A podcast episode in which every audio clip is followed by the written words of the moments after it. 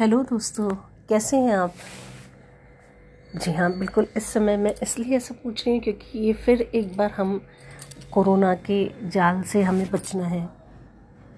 कुछ समय पहले हमें ऐसा लगा था कि शायद हम इससे बाहर हो जाएँगे बहुत जल्दी, पर शायद हमारी ही कुछ लापरवाहियाँ हैं जिस कारण से फिर से पेशेंट्स बढ़ने लगे हैं और हम ही खुद ज़िम्मेदार हैं। तो फिर एक बार अपने खुद के लिए, अपने परिवार के लिए, अपने बच्चों के लिए अपने समाज के लिए और अपने राष्ट्र के लिए स्वयं के बारे में कुछ निर्णय लें, सावधानी बरतें। प्रशासन अपने लेवल पर सब कुछ कर रहा है, पर अब ज़रूरत है हमें भी बहुत सतर्कता से अपना जीवन जीना है।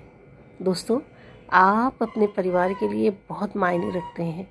बच्चों के पिता हैं, बहन के भाई हैं और माता पिता के बच्चे हैं, बेटे हैं। बेटी हैं आप, आपसे उनकी सारी खुशियाँ जुड़ी हैं। तो अपने आप को एक समझदार नागरिक होने के बहान, नाते आपका कर्तव्य है कि आप बहुत संभल कर रहें। आपके परिवार की आप जान हैं। आपके परिवार में आपसे ही खुशियाँ हैं। इसलिए प्रशासन द्वारा दिए गए निर्देशों का पालन करें। हमेशा मास्क पहने। सोशल डिस्टेंसिंग का ध्यान रखें। और बार बार यदि आप बाहर कहीं जाते हैं, किसी कार्य से यदि ज़रूरी है तो ही जाइए।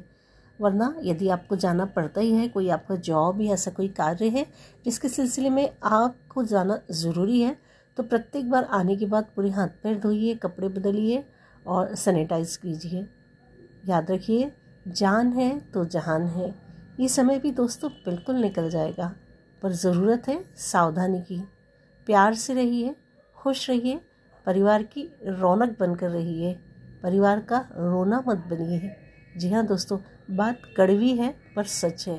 तो आपको अपना खुद का तो ख्याल रखना ही है। आपके बच्चे, आपके माता पिता पूरे घर की ज़िम्मेदारी आप पर है। तो संभल कर रहिए, क्योंकि बहुत जल्दी हम इससे भी बाहर हो जाएँगे और फिर एक खुशहाल जीवन जिएँगे। तो दोस्तों, जान है तो जहान है, अपना ख्याल रखिए। प्यार से रहिए, मिलजुल कर रहिए।